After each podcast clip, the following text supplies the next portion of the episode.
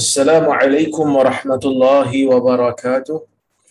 الحمد لله نحمده ونستعينه ونستغفره ونعوذ بالله من شرور أنفسنا ومن سيئات أعمالنا.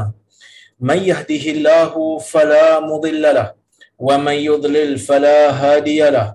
أشهد أن لا إله إلا الله وحده لا شريك له وأشهد أن محمدا عبده ورسوله.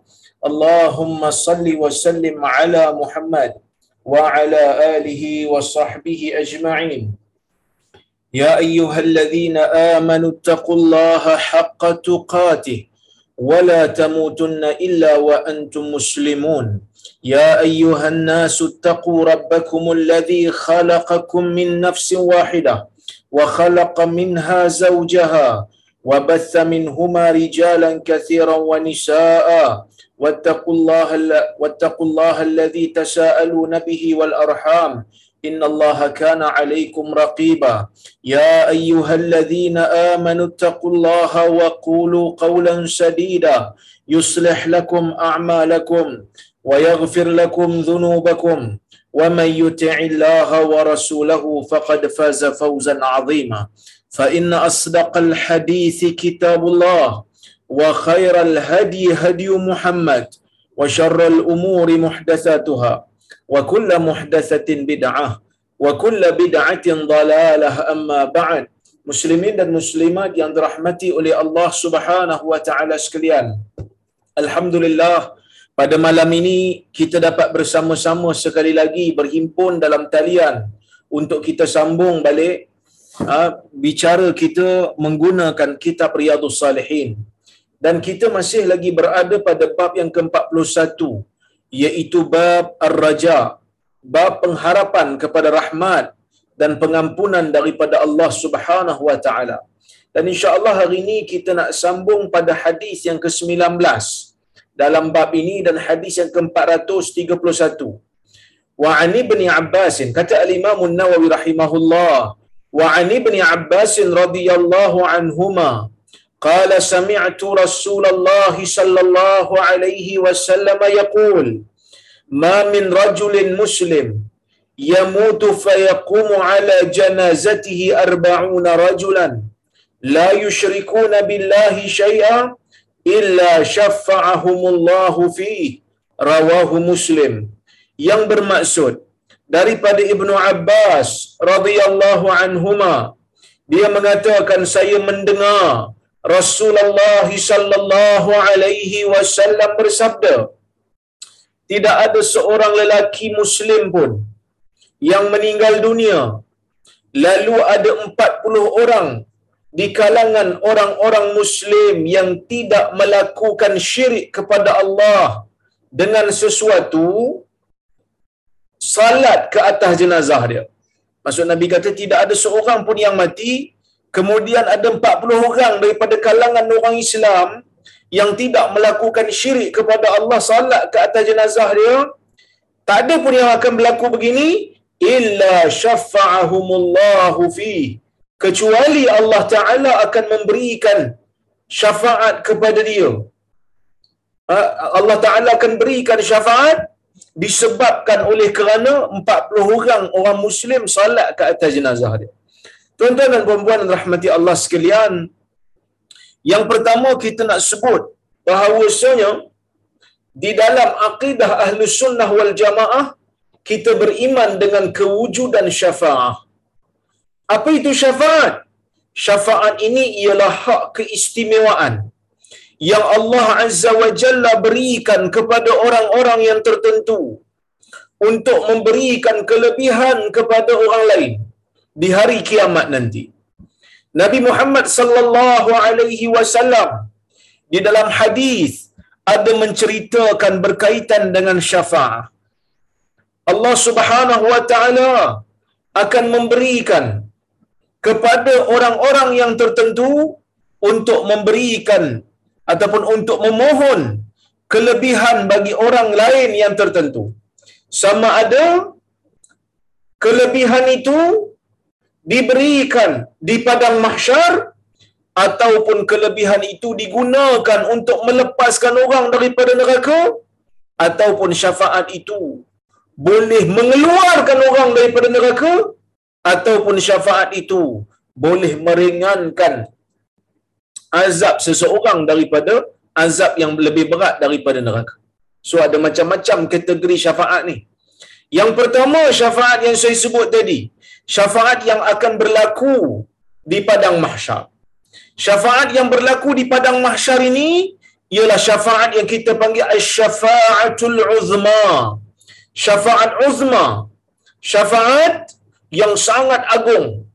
Yang mana ia diberikan oleh Allah Subhanahu wa taala hanya kepada seorang nabi. Tak ada nabi lain yang dapat syafaat ni. Apa dia? Syafaat mensegerakan urusan manusia di padang mahsyar.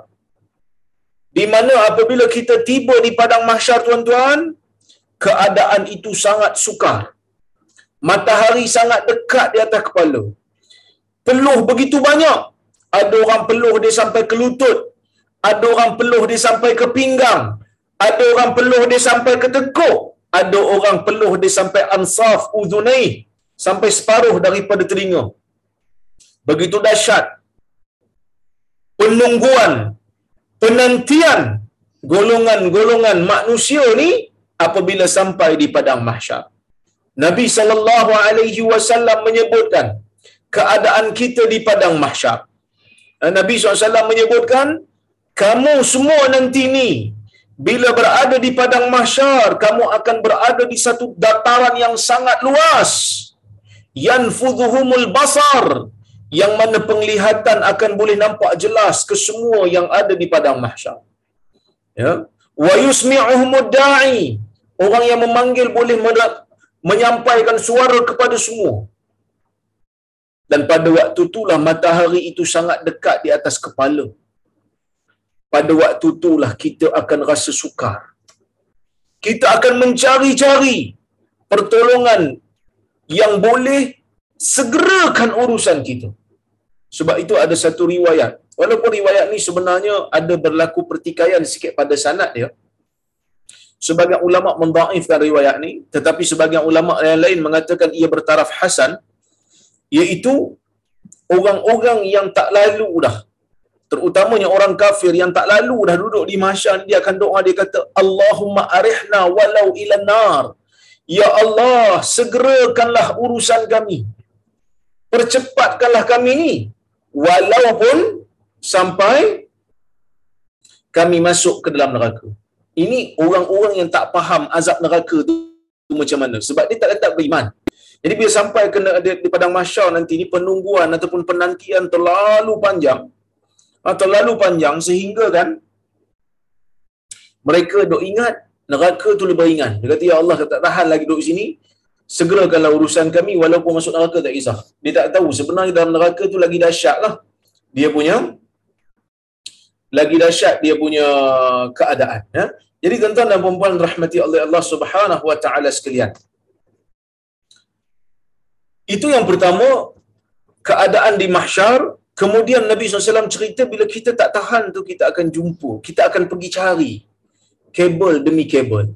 Pertama kita pergi jumpa Nabi Adam alaihi salam. Jumpa Nabi Adam. Kita kata pada Nabi Adam, Ya Adam, anta abun nas. Khalaqakallahu biyadik. Wahai Adam, engkau adalah bapa segala manusia. Allah menciptakan engkau dengan tangannya. Yang tak sama dengan tangan makhluk, tuan-tuan jangan duk bayanglah. Dia kata, Ishfa'lana ila rabbik. Wahai Adam, tolong. Minta syafaat kepada Tuhan untuk kami. Nabi Adam pun tak boleh. Nabi Adam tak mampu nak tolong. Kerana Nabi Adam ni duk teringat dosa yang dia pernah buat. Iaitu bila mana Allah Azza wa Jal larang dia untuk mendekati pokok tu, dia pergi dekati sehingga Adam ni dikeluarkan daripada syurga masuk ke dalam alam dunia ni. Kemudian tuan-tuan dan puan-puan rahmati Allah sekalian, Adam kata walakin tunuhan. Kamu pergilah jumpa dengan Nabi Nuh. Fa innahu awwalu awwalu rasulin ba'athahu Allah ila ahli al-ard. pergi jumpa dengan Nabi Nuh. Kerana Nabi Nuh ni rasul yang pertama yang Allah Taala utuskan kepada orang-orang dunia. Saya mula baca ni macam pelik. Eh, bukan ke Nabi Adam rasul yang pertama? Kenapa Nabi Nuh pula dikatakan rasul yang pertama? Cuma dalam isu ni memang ada khilaf tuan-tuan.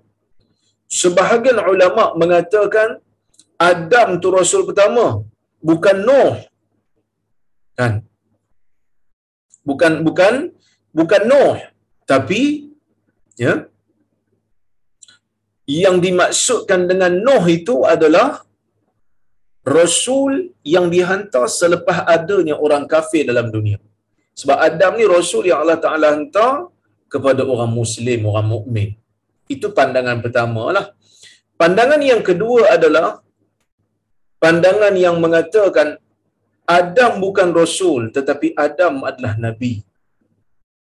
Adam Adam ni bukan rasul tapi Adam adalah nabi kerana rasul ialah lelaki yang Allah Taala utuskan dengan wahyu dan Allah Taala hantar kepada kaum yang kafir. Sedangkan Adam ni nabi yang diutuskan oleh Allah kepada orang mukmin. Zaman Nabi Adam tak ada lagi orang kafir. Zaman Nabi Nuh baru orang kafir pertama muncul dalam dunia. Yang saya ceritakan dulu. Jadi bila jumpa dengan Nabi Nuh alaihi salam kita minta tolong dengan Nabi Nuh, Nabi Nuh pun tak boleh. Nabi Nuh teringat tentang dia pernah menggunakan peruntukan doa. Doa kepada kaum dia supaya Allah Taala ambil tindakan kepada kaum dia yang kufur. Maka dia kata aku tak ditolong lagi dah. Aku dah guna dah peruntukan doa ni untuk Allah Taala ambil tindakan kepada kaumku yang kafir, yang kufar. Pergi jumpa dengan Nabi Ibrahim. Jumpa dengan Nabi Ibrahim, Nabi Ibrahim pun tak mampu nak tolong. Nabi Ibrahim ni dia ada menggunakan tauriah, menggunakan perkataan selindung untuk helah. Antaranya Nabi Ibrahim ni bila dia pecahkan berhala-berhala kecil dan dia tinggalkan berhala yang besar, bila kaum dia tanya dia kata bal fa'alahu kabiruhum hadha. Bahkan yang melakukan perkara ini yang besar ni. Orang ulama dia dia bahaslah adakah Ibrahim menipu dia tak tipu. Yang dimaksudkan bahkan yang melakukan yang memecahkan berhala kecil ini yang besar ini. Yang besar ini tu maksud dia adalah ibu jari yang besar ni. Tapi kaum dia faham berhala yang besar. Kenapa jari apa maksud Ibrahim ibu jari yang besar? Kerana kan dia pegang kapak.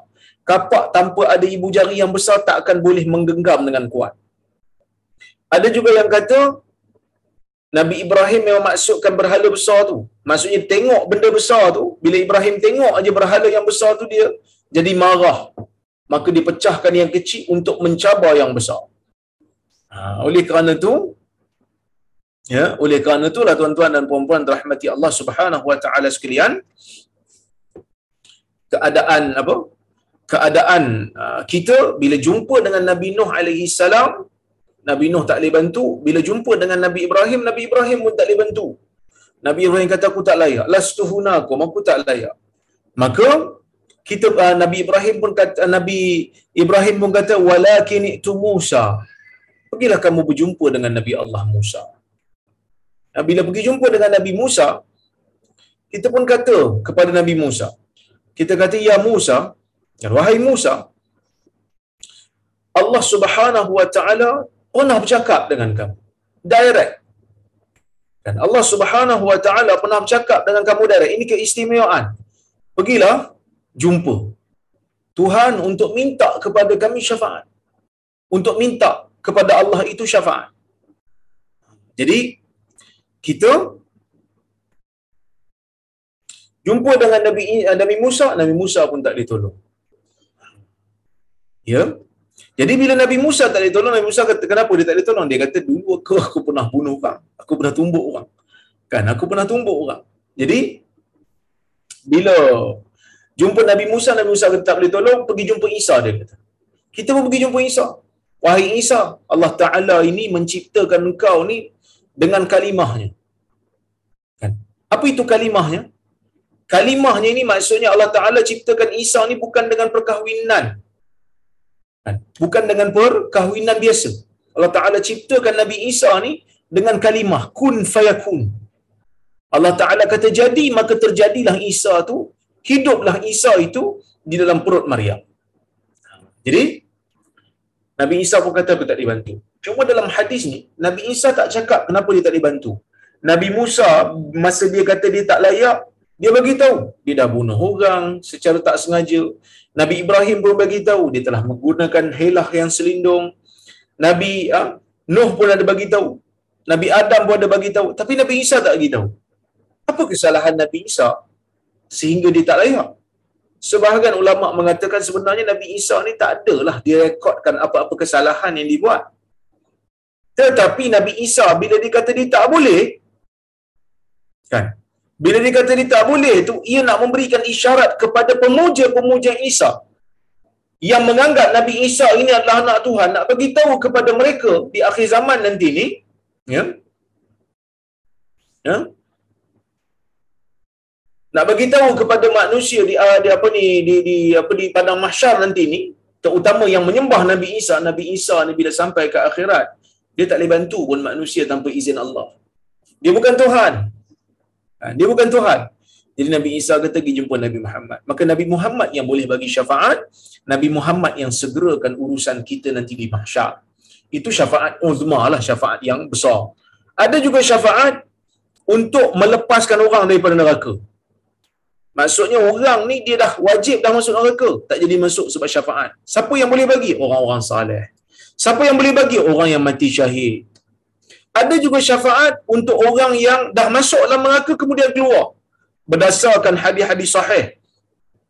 Nabi sallallahu alaihi wasallam ada sebut orang yang masuk dalam neraka disebabkan dosa dia tiba-tiba ahli syurga sebut nama dia. Eh mana fulan bin fulan? Dulu dia bersolat bersama dengan kita, berpuasa bersama dengan kita. Maka dalam keadaan itu Allah Taala menjadikan itu sebagai penyebab. Itu sebagai penyebab yang mana dia itu dikeluarkan daripada neraka. Sebab itu kita kena banyak kawan dengan orang-orang saleh. Hasan al-Basri kata istaksiru minal asdiqa'is salihin perbanyakkan kawan-kawan yang saleh fa inna fa inna lahum indallahi syafa'ah kerana bagi mereka ini di sisi Allah ada syafaat jadi kena banyak kawan dengan orang-orang saleh kan hmm. jadi tuan-tuan uh, Syafaat ini dikhususkan untuk orang yang dah masuk ke dalam neraka kemudian dikeluarkan kerana orang saleh menyebut nama dia dengan izin Allah mereka keluar disebabkan syafaat orang saleh. Ada juga syafaat yang diberikan untuk orang yang dah ada dalam syurga juga. Seperti mana dalam ayat Al-Quran Allah Subhanahu Wa Taala menyebutkan orang-orang yang masuk ke dalam syurga ni zuriat-zuriat mereka akan mengikuti mereka zuriat mereka ni akan ikut mereka. Ha, tak tunggulah. Sebab apa? Sebab Allah Subhanahu Wa Taala memberikan keistimewaan kepada orang-orang yang beriman ni supaya mereka tak terpisah daripada zuriat mereka. Allah Taala sebut dalam surah At-Tur ayat 21, "Walladzina amanu wattaba'athum dzurriyyatuhum biiman alhaqna bihim dzurriyyatahum." dan orang-orang yang beriman dan zuriat mereka mengikuti mereka dengan keimanan kami akan ikuti kami akan jadikan zuriat mereka ini mengikuti mereka di hari kiamat nanti ha, jadi para ulama menyebutkan kalaulah kata isteri lebih saleh pada suami sedangkan suami berada di tingkat bawah dalam syurga isteri atas so isteri uh, apa ni uh, isteri uh, isteri akan jadi penyebab Allah Taala akan naik darjat uh, naikkan darjat suami kalau suami dalam syurga jugalah. Kemudian ada juga syafaat untuk orang yang dalam neraka diringankan azab dalam neraka. Umpamanya syafaat Nabi sallallahu alaihi wasallam kepada Abu Talib untuk diringankan azab di dalam neraka. Baik. Jadi ini merupakan syafaat-syafaat yang ada di dalam di dalam hadis dan dalam ayat Quran. Jadi tuan-tuan dan puan rahmati Allah sekalian, itu yang pertama. Yang kedua, hadis nak bagi tahu tentang kepentingan doa. Kan kita solat jenazah ni sebab tu solat jenazah dia tak ada rukuk, dia tak ada sujud. Solat jenazah cuma ada takbir. Kenapa takbir saja? Kerana kita kalau sujud seolah-olah macam kita sembah mayat tu, kita bukan sembah mayat tu. Kita berdoa untuk mayat tu. Jadi sebab itu takbir ni ada Fatihah, ada selawat, ada doa kepada mayat dan ada doa kepada orang Islam secara umum. Jadi sebab itu kita tak rukuk, kita tak sujud. Kita hanya kita hanya sebut doa kepada mayat. Dan doa kepada mayat ini secara sepakat para ulama sampai kepada si mati. Yang ulama berbeza pendapat ni membaca Al-Quran dan pahalanya disedekahkan kepada orang mati. Yang ni ulama beza pendapat. Maksud kalau kita baca Quran, lepas tu kita kata, Ya Allah, pahala bacaanku ini, aku sedekahkan kepada fulan bin fulan yang telah mati. Sampai ke tidak? Masyhur seperti mana yang disebutkan di dalam uh, disebutkan oleh Ibn Kathir dalam tafsir dia, ya.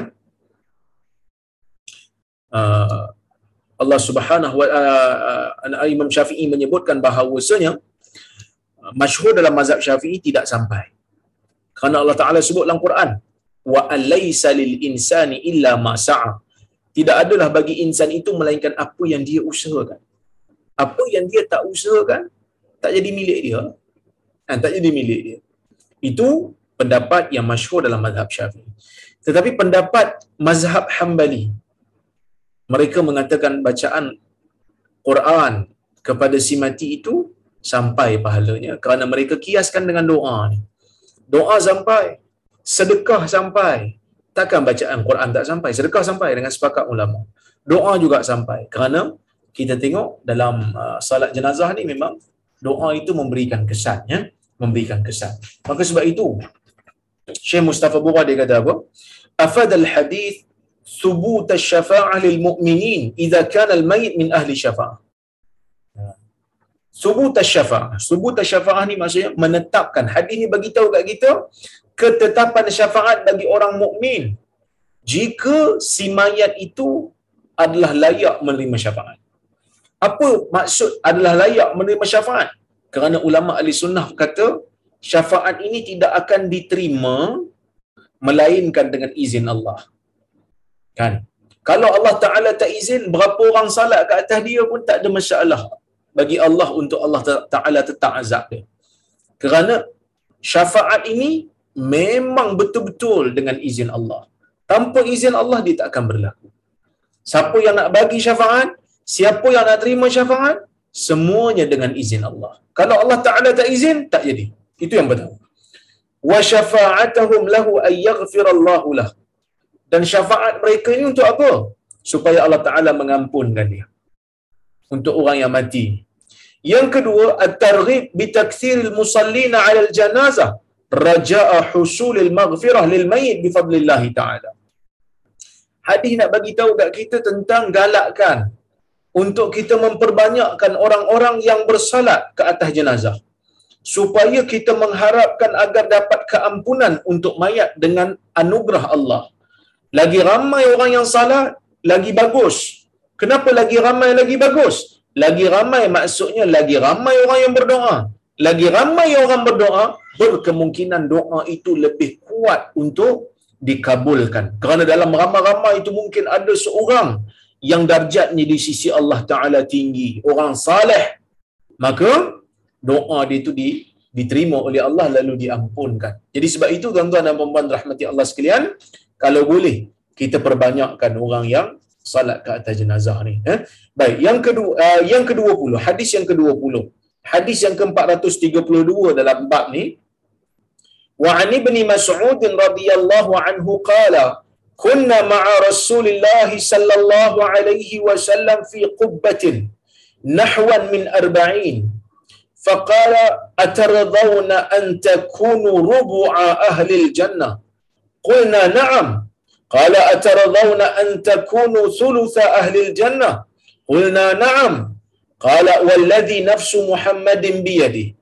إني لأرجو أن تكونوا نصف أهل الجنة. وذلك أن الجنة لا يدخلها إلا نفس مسلمة. وما أنتم في أهل الشرك إلا كالشعرة البيضاء في جلد الثور الأسود أو كالشعرة السوداء في جلد الثور الأحمر. متفق عليه. حديث رواية بخاري مسلم. Yang bermaksud daripada Ibnu Mas'ud radhiyallahu anhu katanya kunna ma'a Rasulillah sallallahu alaihi wasallam fi qubbah. Kami berada bersama dengan Nabi sallallahu alaihi wasallam di dalam qubbah. Apa itu qubbah? Orang Melayu sebut kubah. Kubah ni kubah masjid kan? Sesuatu yang uh, tinggi di tengah dan orang kata apa? Besar di tepi. Orang Arab bila sebut kubah maksud kubah itu adalah sesuatu yang bulat dan ada pancang di tengah. Maksudnya kemah pun boleh jadi kan kan? Ha, kubah tu pun kubah masjid. Tu pun orang, orang Arab panggil kubatul masjid. Betul tak? Kubah. Tapi kubah tu bukan hanya untuk kubah masjid je lah. Kubah tu termasuk sekali kemah. Kami berada kami pernah berada kata Ibn Mas'ud kami pernah berada bersama-sama dengan Nabi SAW dalam satu kemah. Waktu tu kami sekira-kira 40 orang. Kan? kami sekira-kira bilangan kami ni ada 40 orang faqala. Maka Nabi sallallahu alaihi wasallam pun sebut Nabi kata ataradawna an takunu rubu' ahli jannah? Adakah kamu suka kalau kamu menjadi seperempat daripada ahli syurga? Ha. Nabi tanya satu soalan. Dalam banyak-banyak manusia yang Allah Ta'ala ciptakan dalam dunia ni mungkin trilion lah kot manusia yang Allah Ta'ala cipta ni lebih daripada itu mungkin kot kan sebab kita dalam dunia ni pun bilangan manusia dah bilion dah zaman kita je zaman sebelum ni zaman Nabi sebelum ni lagi ramai lah maka Nabi SAW tanya adakah kamu suka untuk menjadi atau orang Islam ni jadi separuh uh, seperempat daripada ahli syurga Qulna na'am. Kami berkata, eh sukalah ya Rasulullah. Seperempat kot. Maka Nabi tanya lagi soalan. Ataradawna an takunu sulus ahli jannah. Kamu tahu tak? Kamu suka tak? Kalau kamu menjadi sepertiga daripada ahli syurga. Tadi seperempat dah happy dah. Suku. Lepas tu Nabi kata, kalau jadi sepertiga kamu suka tak? Qulna na'am. Para sahabat kata, ya. Qala, walladhi nafsu Muhammadin biyadi. Tuhan kata, demi Tuhan yang diri Muhammad berada di tangannya, la arju an takunu nisfa ahli jannah. Demi Tuhan yang Muhammad berada di tangannya, sesungguhnya aku mengharapkan kamu semua ini akan menjadi separuh daripada ahli syurga. Wadhalika dan dan kerana itu eh, annal jannata la yadkhuluha illa nafsun muslimah Sesungguhnya syurga itu tidak akan dimasuki melainkan jiwa yang beriman. Jiwa yang muslim. Wama antum fi ahli syirik. Tidaklah kamu semua ni berbanding orang-orang syirik illa kasya'ratil bayda melainkan seperti satu helai bulu yang putih di atas kulit ya di atas kulit kerbau yang hitam ataupun syarati sauda ataupun sehelai bulu yang hitam di atas kulit uh, kerbau yang berwarna merah. Jadi tuan-tuan dan puan-puan rahmati Allah Subhanahu wa taala sekalian. Hadis ini nak bagi tahu kita yang pertama tentang bagaimana Nabi sallallahu alaihi wasallam mengajar sahabat dia dengan cara bertanya soalan. Kan? Kalau macam ni kamu suka, suka. Kalau banyak ni kamu suka, suka. Ah, aku mengharapkan banyak ni. Ha, maksudnya Nabi SAW mengajar sahabat ni dengan metod bertanya soalan juga. Selain daripada berkhutbah, memberi ucapan, membuat lukisan, Nabi bertanya soalan. Ya? Maka sebab itu kata Syekh Mustafa Bura dia kata, Afad al-hadith jawaza tikraril bisharah marratan ba'da marrah litajdidi syukur marratan ba'da marrah dibenarkan untuk kita mengulang-ulang berita gembira satu kali lepas satu kali untuk memperbaharui kesyukuran kita satu kali demi satu kali. Tuan-tuan, kita biasa dengar cerita tentang Isra' dan Mi'raj. Dan kita biasa dengar cerita Isra' dan Mi'raj. cerita Isra dan Mi'raj ni bila Nabi sallallahu alaihi wasallam bertemu dengan Allah di Sidratul Muntaha. Apa yang berlaku? Allah Taala memberikan kepada Nabi Muhammad sallallahu alaihi wasallam kefarduan salat 50 waktu. Nabi Muhammad sallallahu alaihi wasallam bila terima ya, bila terima perintah 50 waktu Nabi tak cakap banyak. Nabi turun. Ya. Nabi Nabi turun bertemu dengan Musa. Nabi turun bertemu dengan Musa. Nabi Musa kata tak boleh. Aku telah menguji kaum aku. Lebih dulu daripada kamu wahai Muhammad. Irji' ila rabbik fas'alhu taghfif. Aku ni dah ada pengalaman dengan kaum aku Bani Israel ni. Mereka tak akan mampu. Kaum kau tak akan mampu. Kau pergi jumpa Tuhan kau balik. Kembali kepada Tuhan kau. Minta daripada dia pengurangan. Minta supaya Allah Ta'ala ringankan. Minta supaya Allah Ta'ala ringankan ke atas ke atas umat kamu. Maka Nabi ni pun pergilah. Minta kurang. Ini tu semua kita tahu. Allah Ta'ala kurangkan, kurangkan, kurangkan. Dia pun berulang alik daripada uh, Nabi Musa pergi jumpa Tuhan. Pergi jumpa, jumpa, jumpa Tuhan. Jadi, uh, sampai bila lima, Nabi Muhammad sallallahu alaihi wasallam pun kata aku tak mampu lah. Malu dah. Ya. Ha, malu nak jumpa Tuhan lagi. Jadi, apa yang berlaku? Kekal ini. Tuan-tuan dan puan-puan rahmati Allah subhanahu wa ta'ala. Allah Ta'ala tahu tak yang dia akan bagi pada kita lima waktu sehari semalam? Jawapannya Allah Ta'ala tahu lah. Sebelum peristiwa tu berlaku pun Tuhan tahu memang dia tak bagi kita lima. Siapa disebut lima puluh? Tuhan kata, aku bagi kat kamu lima, tapi pahalanya macam kamu solat lima puluh. Kenapa? Kerana pahala di sisi umat Nabi Muhammad ni, satu kebajikan akan diganda sepuluh paling kurang. Maka kamu buat lima, pahala macam lima puluh. Supaya kita tajdid syukur. Tajdid syukur maksudnya. Kita sentiasa memperbaharui syukur. Sebab kita akan teringat, solat ni lima waktu. Kadang-kadang terasa berat. Eh, lima waktu pun rasa berat. Cuba bayang kalau lima puluh waktu. Lima puluh waktu dengan waktu kita dua puluh empat jam sehari. Sejam kita kena solat dua kali. Sebab dua puluh lima kali dua, lima puluh. Kita dua puluh empat jam. Mungkin ada satu jam tu kita terpaksa solat tiga kali. Bayangkan kalau kita kena solat lima puluh waktu, kita tak buat apa tuan-tuan. Kita berhenti. Mesyuarat dua jam pun kena berhenti empat kali. Untuk kita bersolat. Tapi Allah Ta'ala bersifat rahmat. Dia cerita kepada kita memang dia bagi 50 pada peringkat awal. Disebabkan Nabi SAW minta pengurangan, maka Allah Ta'ala kurangkan jadi 5, tetapi pahalanya kekal 50 supaya kita kekal bersyukur kepada Allah Subhanahu wa taala. Itu yang itu di antara hikmah faedah. Sama juga macam Nabi SAW tanya para sahabat, kamu suka tak kalau kamu jadi seperempat daripada ahli syurga? Sahabat kata kami suka. Kami rasa suka. Kan? Sebab apa suka? Sebab seperempat daripada ahli syurga ni itu pun dah dikira besar lah.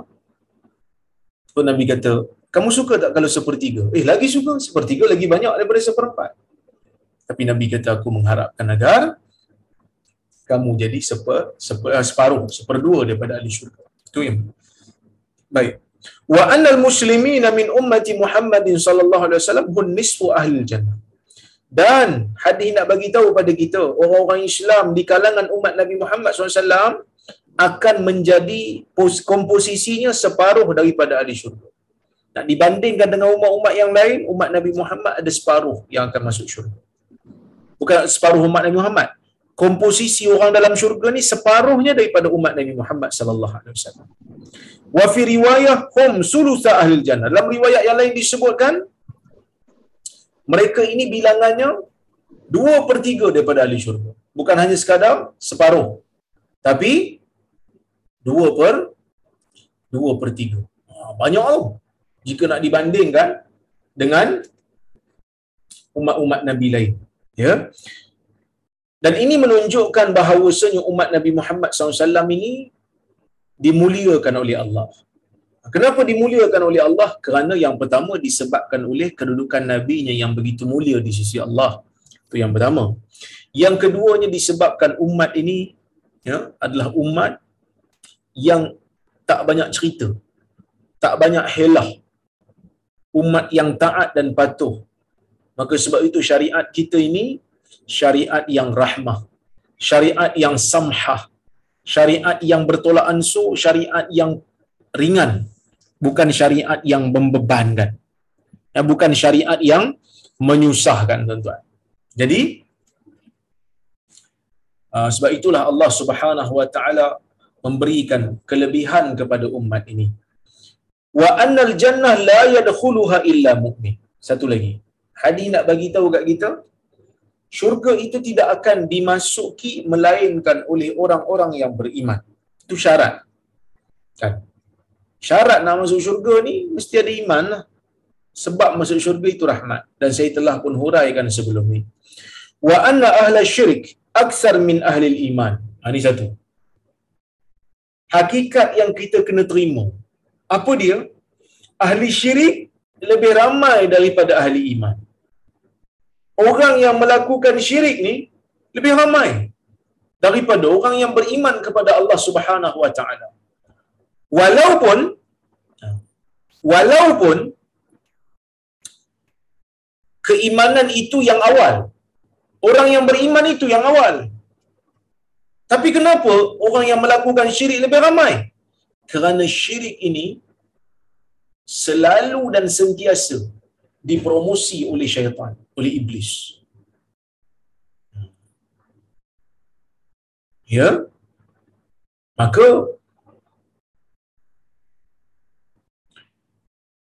orang akan sentiasa terpesona dengan ajaran syirik. Jadi bila dah ramai,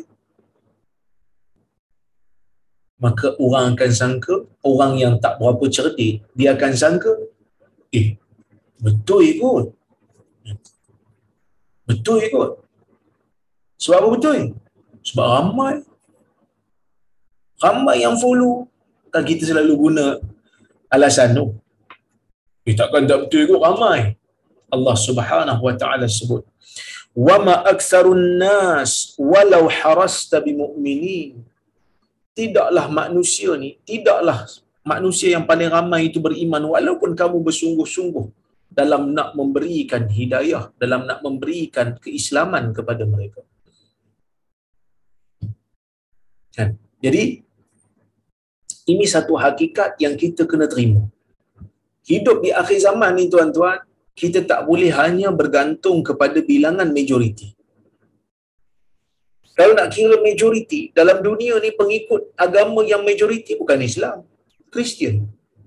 Adakah Kristian itu benar pada pandangan agama Islam? Salah. Tak betul. Dah ramai Ustaz. Ramai bukan semestinya penentu kebenaran. Ni benda yang kita kena faham hakikat. Terutamanya kita hidup di akhir zaman ni, kita kena tengok betul-betul. Bukan Allah Ta'ala suruh pilih yang ramai semata-mata. Tetapi Allah Ta'ala suruh kita berpegang dengan kebenaran. Macam nak tahu benar tak benar? Kena tengok hujah lah. Kena tengok dalil lah. Kena tengok alasan lah. Sebab itu Nabi SAW kata, فَإِنَّهُ مَنْ يَعِشْ مِنْكُمْ فَسَيَرَ اخْتِلَافًا كَثِيرًا Sesungguhnya siapa yang hidup lama selepas daripada kewafatanku dia akan melihat perselisihan yang banyak. Bila berselisih pendapat, fa'alaikum bisunnati. Bila berselisih pendapat, orang tu cakap macam lain, orang ni cakap macam lain. Ustaz tu cakap macam lain, ustaz ni pun cakap macam lain. Kan? So, kita nak buat macam mana? Jawapannya, kita kena ikut apa yang Nabi kata fa'alaikum bisunnati. Kan? Fa'alaikum bisunnati. Kamu kena pegang sunnah aku. Wa sunnatil khulafa'ir rasyidin al mahdiyyin min ba'di. Dan kamu kena pegang sunnah khulafa ar-rasyidin yang diberi hidayah selepas daripada. Addu 'alaiha bin nawajis. Kamu kena gigit dengan geraham. Kamu kena kamu kena gigit dengan geraham. Sebab apa kena gigit dengan geraham? Sebab itu saja yang menyelamatkan yang lain tidak boleh dapat menyelamatkan kerana tidak ada di antara kita ni yang menerima wahyu daripada daripada Nabi sallallahu alaihi wasallam. Jadi tuan-tuan dan puan-puan rahmati Allah Subhanahu wa taala sekalian. Ramai ataupun tidak bukan penentu. Itu kita kena terima hakikat. Ramai ke tak ramai bukan penentu. Sebab kalau nak kira Nabi SAW beri perumpamaan perbandingan kamu dengan orang yang melakukan syirik, orang yang beriman jika nak dibandingkan orang yang buat syirik sama seperti satu helai bulu putih di atas kulit kerbau hitam. Maksudnya begitu kecil bilangan orang yang beriman ni. Sangat-sangat, sangat-sangat kecil. Tetapi adakah itu dianggap sebagai perkara yang boleh diukur kebenaran? Ramai tak? Sebab itu Nabi SAW kata pada al-islamu ghariba wa sayaudu ghariba fatuba lil ghuraba. Islam akan bermula dalam keadaan yang asing. Islam akan kembali asing seperti mana ia bermula. Beruntunglah bagi mereka yang bagi mereka yang asing itu. Jadi tuan-tuan dan puan-puan rahmati Allah Subhanahu wa taala ini merupakan satu hakikat yang kita kena pegang selalu. Kan? Ha, kita kena pegang selalu. Sebab apa? Sebab di akhir-akhir zaman ni sukar untuk kita jumpa manusia yang nak menggunakan penilaian dia untuk tahu mana satu betul mana satu tak betul. Biasanya dia akan ikut orang ramai. Maka sebab itu di akhir zaman nanti Nabi SAW sebut. Nabi kata, la tazalu ta'ifatun min ummati zahirina 'ala al-haq akan sentiasa ada di kalangan umat aku ini yang sentiasa berzahir berpegang dengan kebenaran. La yadurruhum man khadalahum. Orang yang memusuhi mereka tidak akan tidak akan sekali-kali memusuhi uh, tidak akan sekali-kali memberikan mudarat pada mereka. Jadi tuan-tuan dan puan-puan rahmati Allah Subhanahu wa taala sekalian ini hakikat yang kita kena terima terutama kita yang hidup di zaman Nabi uh, jauh daripada zaman Nabi sallallahu alaihi wasallam. Okey. Itu benda yang kita kena terima. Kemudian jawaz darbil amsilah li idahil maqsud wa huwa uslubun nabawiyyun tarbawiyyun. Dibenarkan kita ni menggunakan permisalan, perumpamaan. Tadi Nabi guna perumpamaan. Kamu ni seperti sehelai bulu di atas kulit ah, kulit kerbau yang hitam, bulu putih supaya orang nampak perbezaan itu. Ini merupakan uslub nabawi dalam pendidikan. Kita tengok hadis nombor 21 dan hadis nombor 433. Wa an Abi Musa al-Asy'ari radhiyallahu anhu qala qala Rasulullah sallallahu alaihi wasallam idza kana yaumul qiyamah dafa'a Allah ila kulli muslimin yahudiyan aw nasraniya fayaqul hadha fikakuka minan nar وفي رواية عنه عن النبي صلى الله عليه وسلم قال يجيء يوم القيامة ناس من المسلمين بذنوب أمثال الجبال يغفرها الله لهم. رواه مسلم. قوله دفع الله إلى كل مسلم يهوديا أو نصرانيا. فيقول هذا فكاكك من النار. ma'nahu ma ja'a fi hadithi Abi Hurairah radhiyallahu anhu li kulli ahadin manzilun fil jannah wa manzilun fil nar. Fal mu'minu idha dakhala al jannah khalafahu al kafir fil nar li'annahu mustahiqun lidhalika bi kufri. Baik. Maksudnya daripada Abu Musa Al-Ash'ari radhiyallahu anhu dia berkata Rasulullah sallallahu alaihi wasallam bersabda bila sampai bila sampai saja hari kiamat Allah Taala akan hantar seorang Yahudi ataupun seorang Nasrani kepada setiap orang Muslim. Setiap orang Muslim ni Allah Ta'ala akan tolak kepada dia seorang Yahudi ataupun seorang Nasrani. Kemudian Allah Ta'ala kata, inilah pembebasan kamu daripada neraka. Dalam riwayat yang lain daripada Abu Musa, daripada Nabi SAW, Nabi bersabda, manusia akan dan manusia daripada kalangan orang Islam ni akan datang pada hari kiamat dengan dosa semisal ataupun seperti bukit-bukit. Allah Taala akan mengampunkan untuk mereka. Hadis riwayat Muslim. Dalam riwayat yang lain, Allah Taala eh, perkataan Nabi SAW bila bila Nabi kata Allah Taala menolak ataupun menghantar bagi setiap muslim ni seorang Yahudi ataupun Nasrani Allah Ta'ala kata ini adalah pembebasan kamu daripada neraka. Maknanya maksud perkataan itu ialah seperti mana dalam hadis Abu Hurairah. Yang mana Nabi SAW bersabda bagi setiap daripada bagi setiap ni bagi setiap manusia ni setiap individu ni ada satu tempat dalam neraka dalam syurga ada satu tempat dalam neraka. Orang mukmin apabila masuk saja di dalam syurga orang kafir akan menuruti masuk lepas tu uh, selepas dia tu ke dalam neraka. Kerana kekufuran itu menyebabkan diri dia. Baik. Uh,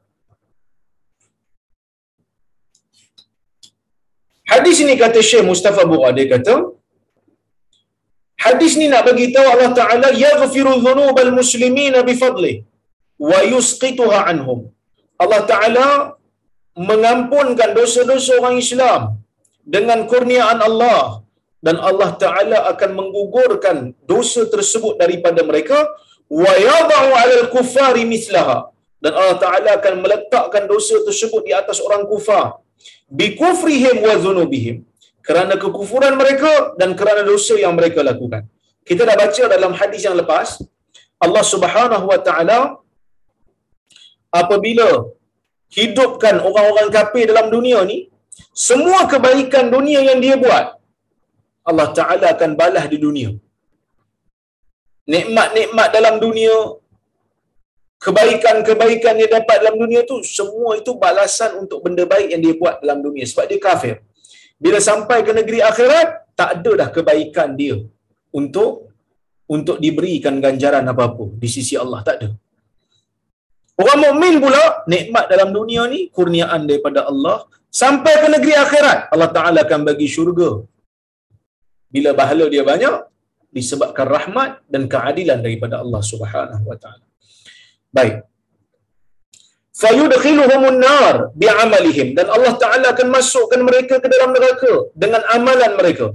Li'anna al-kuffar humul 'amiluna bi ma'siyatillah wadda'una laha ghaliban. Kerana apa? Kerana orang kafir ini sentiasa beramal melakukan maksiat kepada Allah dan menyeru manusia kepada kepada maksiat. Kan? Kalau dia tak seru manusia kepada syirik, dia mungkin seru manusia kepada benda-benda lain untuk manusia uh, lain derhaka kepada Allah. Dan yang ketiga, yang ketiga yang kedua, at-targhib bil iman wa tarhib min al-kufur wa aqibatil kufar. Hadis nak bagi tahu supaya kita ni kekal beriman. Syukur dengan keimanan yang Allah Ta'ala bagi kat kita. Kan? Syukurlah. Sebab apa? Sebab bila sampai ke negeri akhirat nanti ni, orang kafir tak layak nak dapat rahmat Allah. Untuk mendapat syurga tu tak layak. Sebab dia kufar. Eh? Baik, kita tengok hadis berikutnya, hadis nombor 22. Dan hadis nombor 434. Kata Imam Nawawi rahimahullah wa an ibni Umar radhiyallahu anhuma qala sami'tu Rasulullah sallallahu alaihi wasallam yaqul yudna al-mu'minu yawm al-qiyamah min rabbih hatta yad'a kanafuhu alayhi kanafahu alayhi bi dhunubihi فيقول أتعرف ذنب كذا أتعرف ذنب كذا فيقول ربي أعرف qala fa inni qad satartuha alayka fid dunya wa ana aghfiruha laka al yawm fayu'ta sahifata hasanati atau ah, fayu'ta sahifata hasanati. Baik muttafaqun alaih. Hadis riwayat bukhari dan muslim.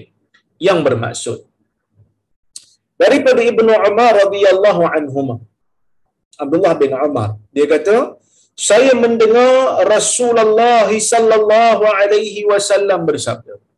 Apa Nabi kata? Yudnal mu'minu yaumal qiyamah min rabbih. Orang mukmin satu orang mukmin akan didekatkan di sisi Allah pada hari kiamat. Macam mana? Tuan-tuan jangan duk bayang. Kita tak nampak. Tuhan ni macam mana kita tak tahu. Jangan duk bayang hatta yada'a kanafahu alaih sehingga Allah meletakkan rahmat ke atas hamba mukmin ni sehingga Allah Taala letak uh, orang kata apa lindungan terhadap hamba ni. Allah Ta'ala lindung. Allah Ta'ala letak pelindung ke atas dia. Fayuqarriruhu bidhunubihi. Kemudian Allah Ta'ala menjadikan dia ni mengaku terhadap dosa-dosa yang dia buat. Fayaqul. Lalu dia berkata, lalu Tuhan berkata kepada dia, Ata'rifu dhamba kadha? Ata'rifu dhamba kadha? Kamu tahu tak dosa ini? Kamu tahu tak dosa ini? Fayaqul, Rabbi a'rif. Lalu, hamba yang beriman ni, bila Tuhan tanya, ya Tuhan tanya tuan-tuan, takkan nak tipu. Kadang-kadang kita polis tanya pun takut nak tipu. Kan kadang-kadang bos tanya pun kita takut nak tipu. Takkan Tuhan tanya kita berani nak tipu. Tuhan tanya. Tuhan tanya kamu tahu tak dosa ini? Kamu tahu tak dosa ini? Dia kata Rabbi Arif. Wahai Tuhan saya tahu. Tuhan kata apa? Fa inni laqad satartuha la'alaika fid dunya. Aku telah menutup dosa ini ke atas kamu di dunia. Wa ana aghfiruha lakal yawm. Dan hari ini aku mengampunkan dosa-dosa ini untuk kamu. Dan kemudian dia diberikan dengan sahifat hasanati. Lembaran kebaikan lembaran pahala yang dia lakukan. Tuan-tuan dan puan-puan rahmati Allah sekalian yang pertama saya nak sebut kat sini yang pertamanya tuan-tuan tidak ada sesuatu benda pun yang tersembunyi pada Allah. Tak ada satu benda pun yang tersembunyi pada Allah. Semua yang kita lakukan di atas dunia ni tak kira lah yang kita lakukan. Banyak mana pun yang kita lakukan apa saja yang kita lakukan semuanya Allah Taala tahu. Semuanya eh, semuanya dalam pengetahuan Allah. Jadi jangan jangan rasa oh saya ni buat macam ni bukannya Tuhan tahu. Tak. Allah Taala tahu segala-galanya. Allah Taala hitung segala-galanya. Itu yang pertama. Yang kedua dosa ini kalau kita lakukan kita haram buat dosa tuan-tuan kita haram buat dosa ni. Tapi kalau dah terbuat kan? Kalau dah terbuat kita disuruh untuk sembunyikan. Sebab itu dalam hadis ini kata laqad fa inni qad satartuha alayka fid dunya. Aku telah menutup dosa ini ke atas kamu dalam dunia. Aku dah tutup dah. Dan kamu pun tutup. Ada ruang untuk dapat pengampunan daripada Allah. Tapi kalau katalah dalam dunia ni kita dok bangga pula dengan dosa yang kita buat. Kan? Kita bangga pula dengan dosa yang kita buat. Jadi problem lah. Ha? Berbangga dengan dosa itu satu masalah. Ya, baik. Itu yang kedua. Kita disuruh untuk menutup dosa kita. Yang ketiga, kita ahli sunnah wal jamaah kena percaya mana-mana manusia yang beriman. Iman dia tu ada. Iman dia ada dalam diri. Tapi iman dia ada dalam diri. Tapi dia banyak buat dosa. Adakah kita nak kata dia tu confirm neraka? Tak boleh. Kerana syurga atau neraka ni bukan milik kita. Yang mana dalam hadis kata fulan bin fulan dalam neraka dan kita sebut seperti mana dalil mengatakan Firaun dalam neraka? Kita katalah.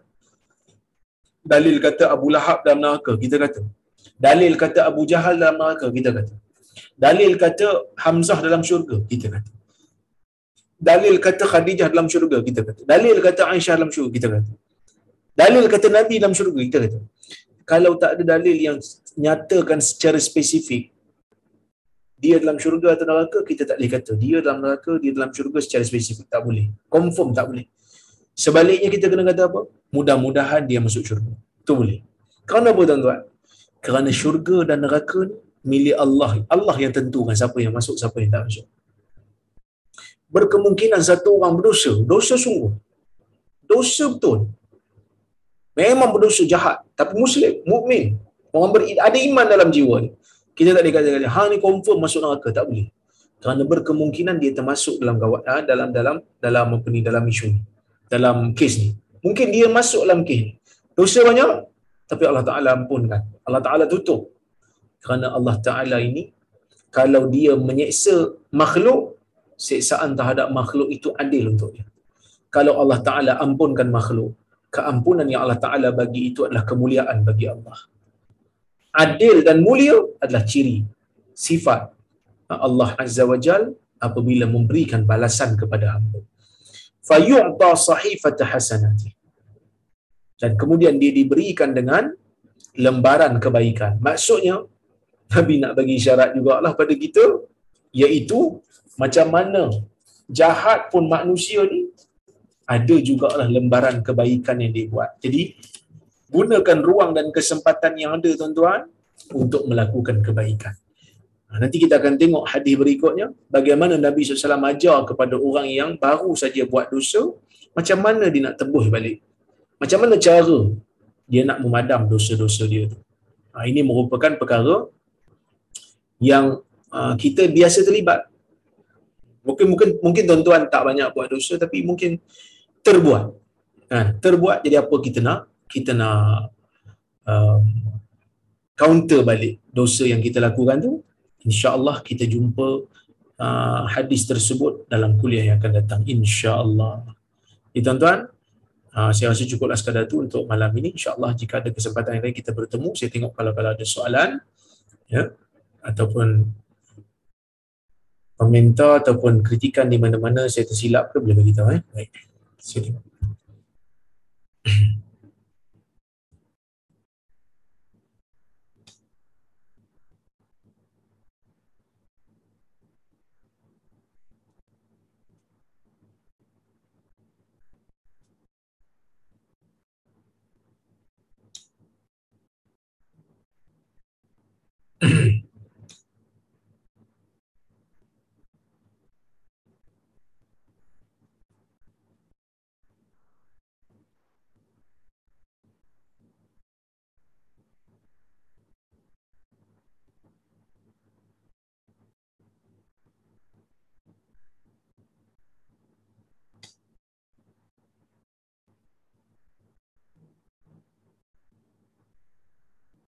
Okey.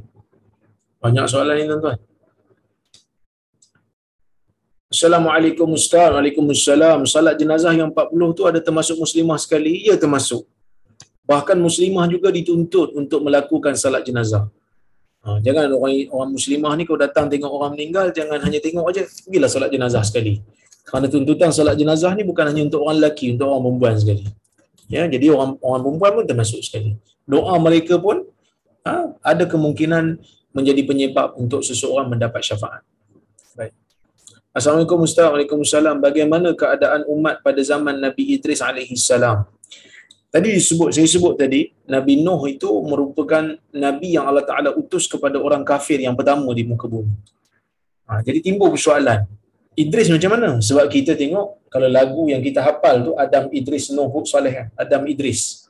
Adam Idris. So Idris nombor dua. Adakah itu uh, pendapat yang disepakati? Jawapannya tidak.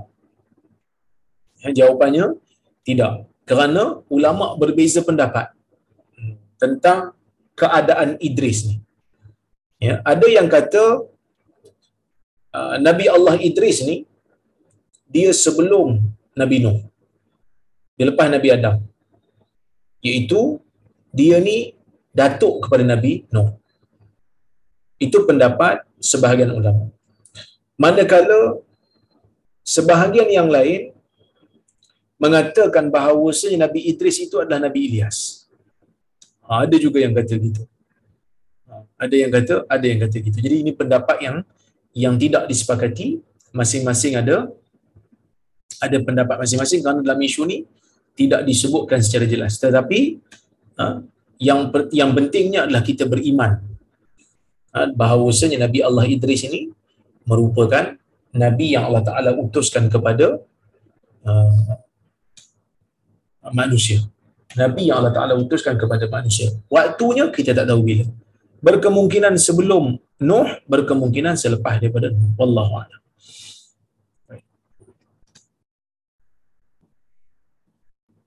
Salam Dr. Waalaikumsalam. Kenapa Nabi Musa digelar Nabi Allah? Semua Nabi Nabi Allah. Cuma Nabi Musa ni digelar Kalimullah, manusia yang Allah Ta'ala bercakap direct dengan dia. Ya? Itu kelebihan Nabi Musa. Baik.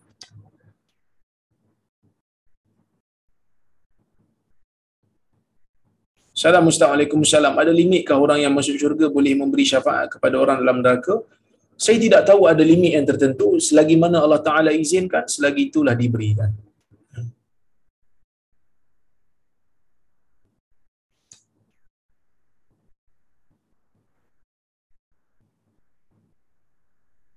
Salam Dr. Waalaikumsalam. Apa pand- ada pandangan yang mengatakan salat jenazah itu sebenarnya bukan salat yang doa.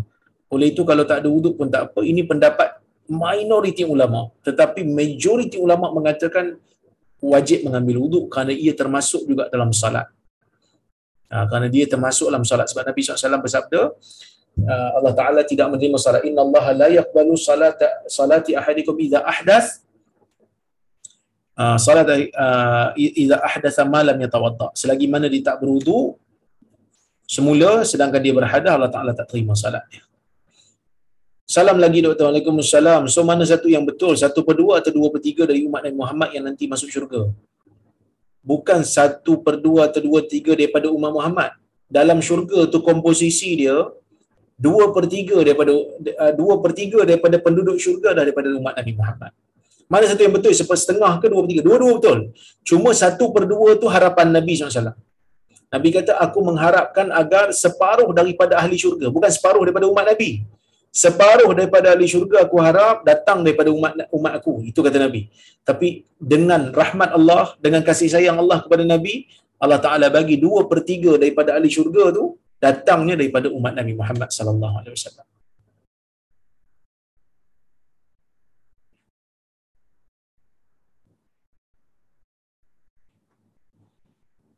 Assalamualaikum Waalaikumsalam warahmatullahi wabarakatuh. Boleh berikan doa yang dianjurkan Rasulullah bila kita mau menyambut Ramadan. Tidak ada doa yang khusus. Tetapi ada satu doa cuma riwayat yang tidak sahih. Allahumma barik lana fi Rajab wa Sya'ban wa balighna Ramadan. Ya Allah berkatikan berkatilah kami ha, di dalam Rejab dan Sya'ban dan sampaikan kalah kami di bulan Ramadan. Hadis ini tidak sahih tapi boleh berdoa dengan dia kerana ia adalah doa. Dalam riwayat yang lain dalam riwayat Tirmizi ulama berbeza pendapat tentang status hadis ini boleh juga diamalkan oleh kita iaitu Allahumma ahilhu Allahumma ahilhu alaina bil amni wal iman was salamati wal islam. Jadi saya saya bawakan riwayat ini supaya tuan-tuan boleh tengok dan tuan-tuan boleh uh, screenshot eh. Allahumma ahilhu alaina. Saya cari yang ada baris eh sekejap.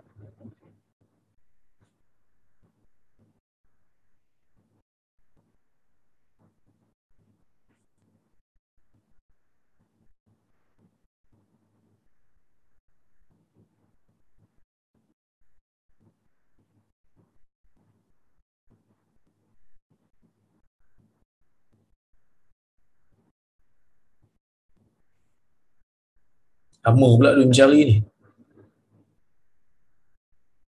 Sekejap tuan-tuan eh. Saya nak cari ada baris. Sunan Tirmizi ada baris. Dalam Sunan Tirmizi. Betul silap saya. Komputer saya agak slow sikit.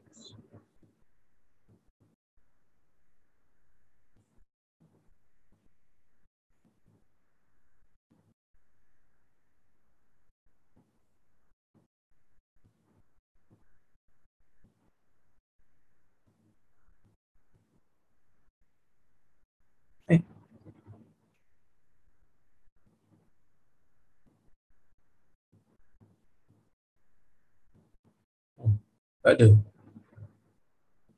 Saya tak jumpa.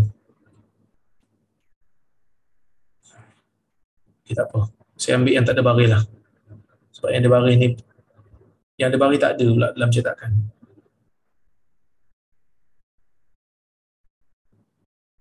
Okay, ni.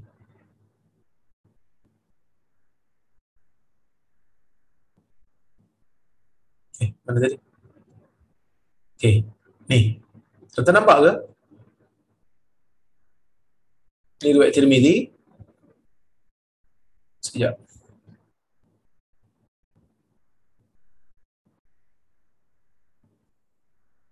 Okay. Nabi ni bila nampak hilal, bila nampak anak bulan, Nabi akan kata Allahumma ahilhu alaina bil amni wal bil yumni wal iman. Ada yang kata bil amni wal iman was salamati wal islam rabbi wa rabbukallah. Ya Allah, masukkanlah bulan ini kepada kami dengan keberkatan dan keimanan, keselamatan dan Islam. Tuhan saya dan Tuhan kamu adalah Allah. Ini merupakan riwayat Tirmizi, Albani kata sahih. Tapi ada juga yang me, me, me, mendaifkan hadis ni. Dia dia, dia mendaifkan. Tapi ada yang kata sahih. Tapi boleh diamalkan kerana ia termasuk dalam uh, kita panggil uh, fadailul a'mal. So kalau masuk saja bulan Ramadan uh, kita boleh doa dengan dengan doa ini. Okey. Kita tengok uh, soalan berikutnya. Bagi soalan.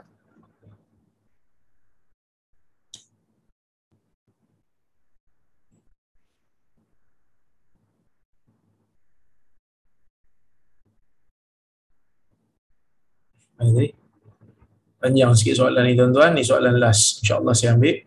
Assalamualaikum Assalamualaikum Apakah status kisah Masyitah tukang sikat anak Fir'aun? Adakah ia tidak sahih? Ataupun kisah Nabi bau wangi dekat kubur Masyitah yang tidak sahih? Uh, riwayat ini ada disebutkan dalam kitab-kitab hadis yang mana waktu Nabi SAW di Isra' dan Mi'raj kan Nabi uh, terbau wang, uh, satu bau yang wangi. Uh, maka uh, Nabi tanya kepada Jibril, bau apa ni? Jibril pun kata ini adalah bau masyitah. Ha, yang mana masyitah ini an, uh, tukang sikat kepada anak perempuan Firaun. Ha, jadi dia ni uh, dipaksa untuk apa ni masuk terjun ke dalam api. Ha, dia dengan anak dia. Ha, riwayat ini datang daripada Imam Musnad Ahmad dan jalur-jalur yang lain juga um, ulama berbeza pendapat tetapi al-Imam Az-Zahabi mengatakan kisah ini adalah kisah yang hasan. Maksudnya kisah ini kisah yang sahih lah. Taklah sahih, hasan. Hasan ni bawa sikit pada sahih. Ya, dia orang kata apa? termasuk dalam uh, kisah yang boleh diterima. Wallahu taala alam bisawab. Jadi saya rasa cukuplah sekadar untuk malam ini. Saya mohon maaf terkasar bahasa tersilap kata. Mudah-mudahan apa yang saya sampaikan pada malam ini memberikan manfaat kepada tuan-tuan dan puan yang dirahmati Allah sekalian. Saya ucapkan terima kasih kepada yang hadir. Terima kasih kita juga kepada penganjur. Uh, kepada Haji Hamid, kepada Datuk Syekh Hamid, kepada uh, Johan, kepada Haji Shah, kepada Datuk Rozhan, kepada Tan Sri Azman, semua ini menganjurkan kuliah kita yang kita adakan pada setiap minggu ini. Mudah-mudahan Allah Taala berkati mereka semua. Aku lu qawli hadza wa astaghfirullahal azim li wa lakum. Wassalamualaikum warahmatullahi wabarakatuh. Terima kasih banyak. Assalamualaikum. Terima kasih doktor. Terima kasih Ustaz. Terima kasih doktor. Terima kasih doktor. Terima kasih sponsor.